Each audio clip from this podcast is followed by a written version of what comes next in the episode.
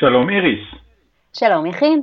שלום לכולם וברוכים הבאים לפודקאסט מבית צוות תרבות ישראל במטח, יוצאים לתרבות טובה, פודקאסט על תרבות יהודית שבו כל פרק יעסוק בנושא או מושג מהתרבות יהודית ישראלית ויבחן אותו מנקודות מבט היסטוריות, תרבותיות, פוליטיות ואחרות. אז היום לקראת ימי הזיכרון הקרובים אנחנו נשוחח על איך נוצר זיכרון לאורך זמן. זאת אומרת, זיכרון הוא משהו שצריך להמשיך ולקיים אותו. איך אנחנו זוכרים היום ואיך זכרו בעולם העתיק. יכין?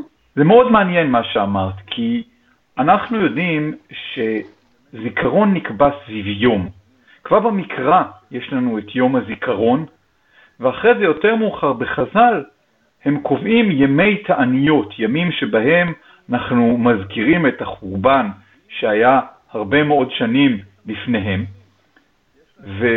ובצורה מעניינת כשאנחנו מגיעים לזיכרון של השואה יש לנו שלושה ימים.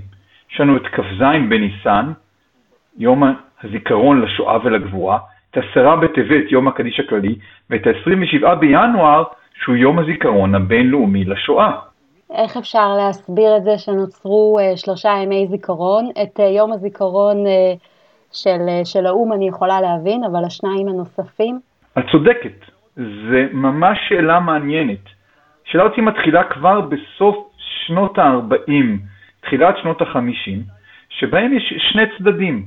המפלגות הדתיות מצד אחד, ואיתם הרבנות הראשית, אל מול המפלגות החילוניות, מפ"ם ומפא"י. וכל אחד נאבק ורוצה לקבוע את התאריך בתאריך שלו. המפלגות החילוניות רוצות לקבוע, לקבוע את התאריך בצמוד למרד גטו ורשה.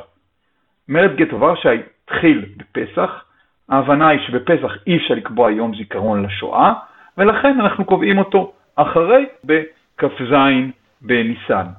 לעומת זאת, המפלגות הדתיות והרבנות הראשית איתם רצו להצמיד את זה לתענית על החורבן, עשרה בטבת, תענית שנקבעה כבר לפני אלפי שנים, והרצון הוא לשמר את אותה תפיסה. יש חורבן הבית, יצאנו לגלות, בגלות היו לנו פוגרומים, צרות שהגולה הביאה עליה, וכל זה מתחיל מחורבן הבית וממשיך עד לשואה. מעין משהו שנמשך ממקום למקום. שני התאריכים האלה הולכים זה בצד זה עד החוק שהוא רק נקבע ב-1959, יש את שני התאריכים זה ליד זה. אז יש פה בעצם מאבק בין שני נרטיבים שונים. נכון, איריס. יש פה שני נרטיבים. הנרטיב האחד הוא הנרטיב של הגולה. אנחנו יצאנו לגולה בחורבן, אנחנו נמצאים בתוך החורבן כבר הרבה מאוד שנים, היו פוגרומים, היה דברים קשים, ולכן אנחנו אה, ממשיכים את זה. מצד שני, יש את הנרטיב של הגבורה. הוא מתחיל בעת אה, המלחמה בערבים, הוא ממשיך אחרי זה בזיכרון השואה ובוודאי במלחמת השחרור. איזושהי אמירה, אנחנו לא כצאן לטבח, כמו שהיה מקובל להגיד בשנות ה-50 וה-60, אלא משהו אחר, משהו שהוא שונה, ואפילו קראו לזה ב-1951 ליום הזה, יום השואה אומר את הגטאות, מעט להדגיש, אנחנו שונים, אנחנו נלחמים על הגבורה שלנו.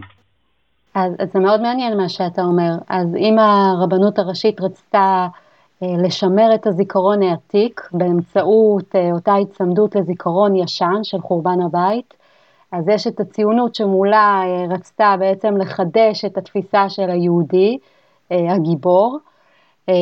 ואם אני חוזרת גם אולי ליום השואה הבינלאומי שנקבע, מאוחר יש לציין, אז גם פה יש נרטיב שמדבר על הזיכרון הכללי ועל התפיסה המחודשת של זכויות האדם בכלל.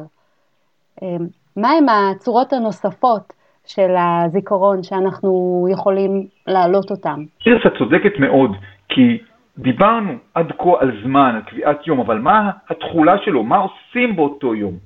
ופה יש לפי הבינתי פער גדול בין המסורת היהודית לבין המציאות המודרנית.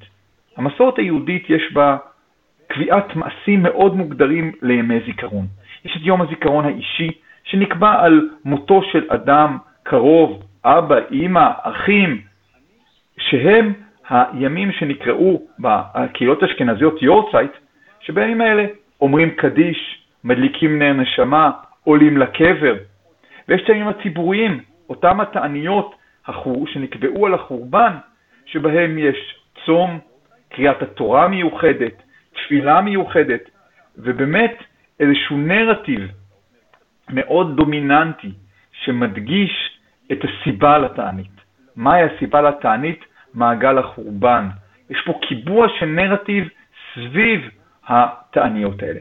ואני חושב שאלה דרכי הקיבוע של הזיכרון בתקופה הקדומה, אבל מה קורה במדינת ישראל? האם גם מדינת ישראל קבעה מעשים ששומרים את הזיכרון של השואה? כן, בהחלט. בוודאי. מדינת ישראל, הדבר הראשון שעשתה כדי לציין את uh, יום הזיכרון, היא ציינה אותו בחוק. כבר בשנת 1959 אה, נוצר חוק יום הזיכרון לשואה ולגבורה, שבו בעצם נקבעו הכללים והמעשים שיחייבו את הציבור אה, לנהוג לפי החוק, אבל יש הבדל מאוד משמעותי בין הדברים שאתה אה, ציינת אותם אה, לבין מה שהמדינה קבעה. ההבדל המשמעותי בזה שזה, שיש לזה אחריות של המדינה. המדינה היא שקובעת, המדינה היא זו ש, שאומרת מה יהיו המנהגים, המעשים שהציבור יעשה או יצווה, סוג של יצווה לנהוג. ואין איזשהו זיכרון שהוא פרטי, אלא אם כן יש את, ה, את המשפחה הקרובה, או את, ה, את הבן ש, שנפל, או את הקרוב, אה, קרובה ש, שנהרגו. אה, מלבד חוק, בתוך החוק מצוינים גם מה, מה ייעשה, כמו לדוגמה הצפירה, וכמובן הטקסים, גם אלו הכלליים, הלאומיים, הארציים, וגם אלו שמתקיימים בבתי ספר ובהצהרות שונות בקהילות. אז כן יש מעשים כלליים, אה, אבל פחות יש את העניין הפרטי. איריס, אני מבין מה שאמרת. זה באמת דבר מעניין, אבל האם נראה לך שהדגש על הציבורי ולא על האישי הוא חלק מהמדינה המודרנית, או שהוא נוצר כמשהו תרבותי מתהווה? דווקא זה יכול להיות גם הפוך. קרל שמיט כתב את הספר תיאולוג... תיאולוגיה פוליטית, בו הוא מסביר כיצד המדינה לוקחת, שואבת מהדעת את המושגים שמכוננים את החברה, ומשתמשת במושגים האלה כדי לעצב את, ה, את הרוח ואת האמונה המשותפת של החברה באמצעות uh, טקסים משותפים. Uh, קרל שמיט משתית את זה גם על הספר uh, של ספינוזה, מאמר תיאולוגי מדיני. אז בעצם דווקא הטקסים הציבוריים הם אלו ששוב, ששאובים uh, לפי קרל שמיט מה, מהדת. אבל אתה ציינת משהו אחר, שבעצם הדת דרך היחיד מאפשרת את הזיכרון.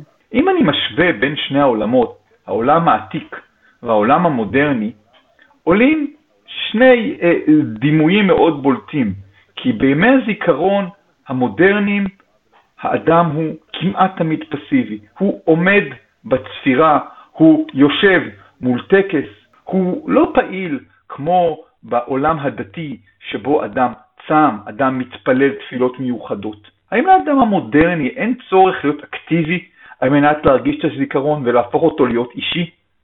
כן, אני מאוד מסכימה איתך. אה, גם הצפירה, אגב, שהיא אישית אמנם, היא עדיין אה, החלטה והכרעה של המדינה שיש לעשות אותה. אה, שתי דקות דומייה, בהם תושבת כל עבודה ותתאפק כל תנועה לפי לשון החוק. מה שכן, בשנים האחרונות, בשל הדברים שאתה אומר לדעתי, כדי להרגיש הרגשה של שותפות של יחידים, נוצרים כל מיני טקסים שהם סוג של הבעה פרטית וזיכרון פרטי של הטקס, כמו המיסוד של זיכרון בסלון של עדי אלטשולר, שבו יש את הסיפור הפרטי של, גם של השורדים, וגם ההשתתפות היא פרטית, ההשתתפות היא אישית ויש גם סיפורים ש, שכל הקהל אה, משתתף בהם. אז אולי כאן אנחנו כן רואים אה, ניצנים של אה, זיכרון שהוא פרטי יותר, שהוא קצת מנותק מהזיכרון הכללי המשותף שהמדינה מנסה ליצור, ובצדק. אני חושב שזיכרון בסלון הוא דוגמה טובה מאוד להמחשה של מדרש תנאי מהמאה השלישית לספירה, שמדבר על דרך הזכירה. סביב שתי זכירות, שבת ומעשה עמלק. ובשניהם עולה השאלה איך לא שוכחים את הזיכרון, איך אפשר לשמר זיכרון, והדגש הוא איך בפה, בדיבורים. ואני חושב שזיכרון בסם בדיוק זה, מטקס פסיבי, שבו אדם יושב ורואה אנשים אחרים מדברים, רוקדים, אתה פתאום עובר לטקס שבו אתה מדבר, אתה חלק מהעניין, אתה דן בנושא, זה הופך אותך באמת להיות זוכר. אני חושב שטקס כזה הוא מעורר התפעלות, כי הוא מחבר בין יום הזיכרון לליל הסדר, בין טקס שאנחנו זוכרים בו לטקס שאנחנו עושים אותו. ומעניין אותי לדעת האם היום, בעידן הקורונה, שכנראה לא יהיו טקסים ברחובה של עיר, אם את חושבת שמה שיהיה ומה שיתקבע בין בשנה הזאת ובין השנים הקודמות, הוא באמת יישאר למאות השנים הבאות?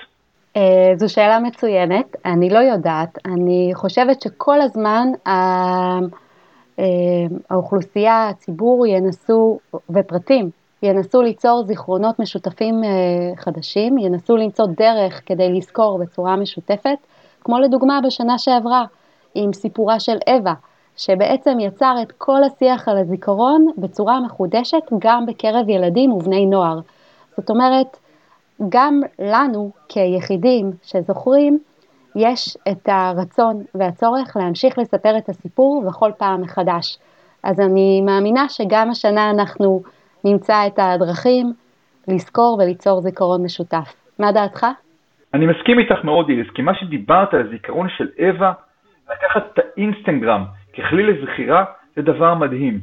כל אחד מוצא לעצמו את הדרך לשמר את הזיכרון.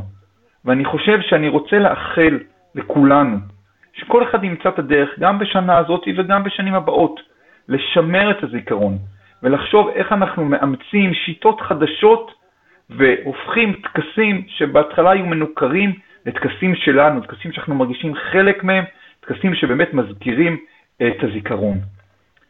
העלינו היום אה, אה, בשיח שלנו את הזיכרון, שהוא משהו מופלא.